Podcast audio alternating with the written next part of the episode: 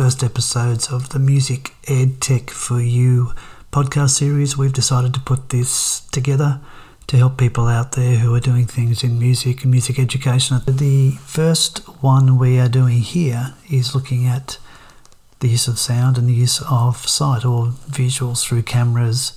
So we've called it Sound and Sight.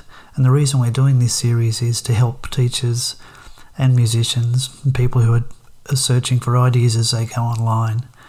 So the first thing we want to talk about is microphones. I'm using a um, an omnidirectional microphone here on my desk as I talk to you tonight, but there are different mics available.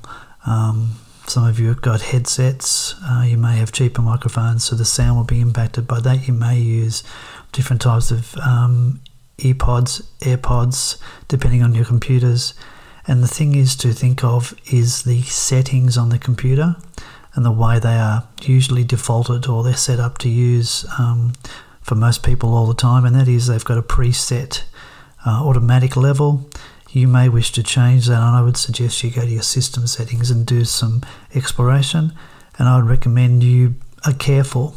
Um, perhaps have it set at around two thirds maximum volume particularly if you're going to be using it for music or music instruments, because you will find if you get your instrument close to the microphone, you'll get distortion and the sound quality won't be very good. And while I'm on that, if you're on uh, online tools like Zoom, um, have a look at some of the advanced settings that you can manipulate to get better sound quality and use what they call original sound sources rather than just uh, the sound you'd have for a, a voice conversation. Um, with your microphones, something to think about is obviously not just uh, where you place them. Uh, the purpose for your uh, recording is it just a presentation? Um, then you could perhaps use just your built in microphone. Um, but if you're doing work that you need to try and archive or perhaps manipulate in some way, obviously the better your sound quality on the way in, the more you can do with it. But at the same time, look at um, the sound as being um, dependent on data size. So if you have very high quality sound, you can expect it will be a bigger file and will subsequently need more and more um, space. And then if you're trying to share it online, that will be another consideration. If you look at um, different online settings, um, for example, Spotify, iTunes, etc., they would use smaller MP3s. So the format um, still sounds okay, but it would be nothing like a, an original recording or a CD uh, version of the same um, same audio. Um, with sight, something to think about is the way you use your camera or cameras on your computer. Uh, I'm talking about it from using it for music um, instruction or music tuition. So, what I would recommend you do is um, maybe think about having a second camera. Um, in my case, I'm using a Zoom 8 um, camera and I've got it plugged in to my computer via USB, but it's also on a tripod and it sits at about 90 degrees um, across my room from my laptop camera. So, subsequently, when I'm doing um, lessons or I'm doing instructional videos, I'm able to adjust that camera and have it, for example, on my fretboard or perhaps on the keys of the piano. Um, and it allows the students to perhaps see the detail of the presentation in a much more real way. And that's where your sight can be very, very powerful. Um, it can also be zoomed in. Um, you can obviously drop in other other bits of pre-existing movies or video, and that's a really important thing to do. Um, when you're using sight and sound on mobile devices, just think about um, where you hold that mobile device. Uh, obviously, think about perspective. Maybe set it on a small stand if you can. Um, again, with tablets, iPads, mobile cells, um, just think about those device settings and make sure you've thought about the quality of sound and where you're going to position it to get the best sound.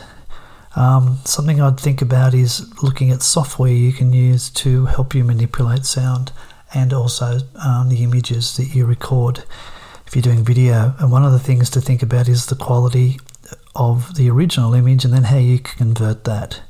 Uh, and one of the things we can do is get different types of um, freeware, often uh, online, that you can convert a large scale um, video, maybe three or four hundred megabytes or even bigger, down into a much smaller format to become either an MP4, an MP4 has video and sound, or an MP3 which just has sound.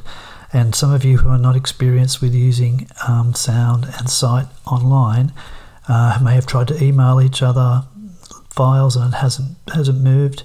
Um, you need to be conscious of the size, and you can use um, different types of software to actually minimize and to reduce the, the, size so it becomes manageable. Another option you have is using something like an online audio software, um, such as say Soundtrap, which you can you pay for as a subscription, but then you can obviously have sound being recorded by different people onto the same um, the same series of tracks, like a master recording. Uh, and one of the things about using this in teaching is that you don't get the slight delay called latency that tends to occur when we have people trying to perform or instruct um, across distance. Uh, and we'll talk about some of those settings you can consider uh, when you're doing that teaching in another podcast. So I hope that helps you tonight. We've looked at the idea of sight and sound and the importance of thinking about those microphones. Do a little bit of research online. Uh, again, with cameras, think about how you could either have um, your computer and another camera. You could even have, if you're using Zoom, you could even have uh, your phone logged into the same account but from a different angle so you get different perspectives. And if we're going to be teaching, that's where it's really important to have those different perspectives that can then be used. And then, obviously, because this is a digital format that can be downloaded or viewed and students can go over it multiple times. Like you can rewind on this podcast and hopefully um, check out some of the things uh, that we've talked about, and that will help you out. So thanks heaps.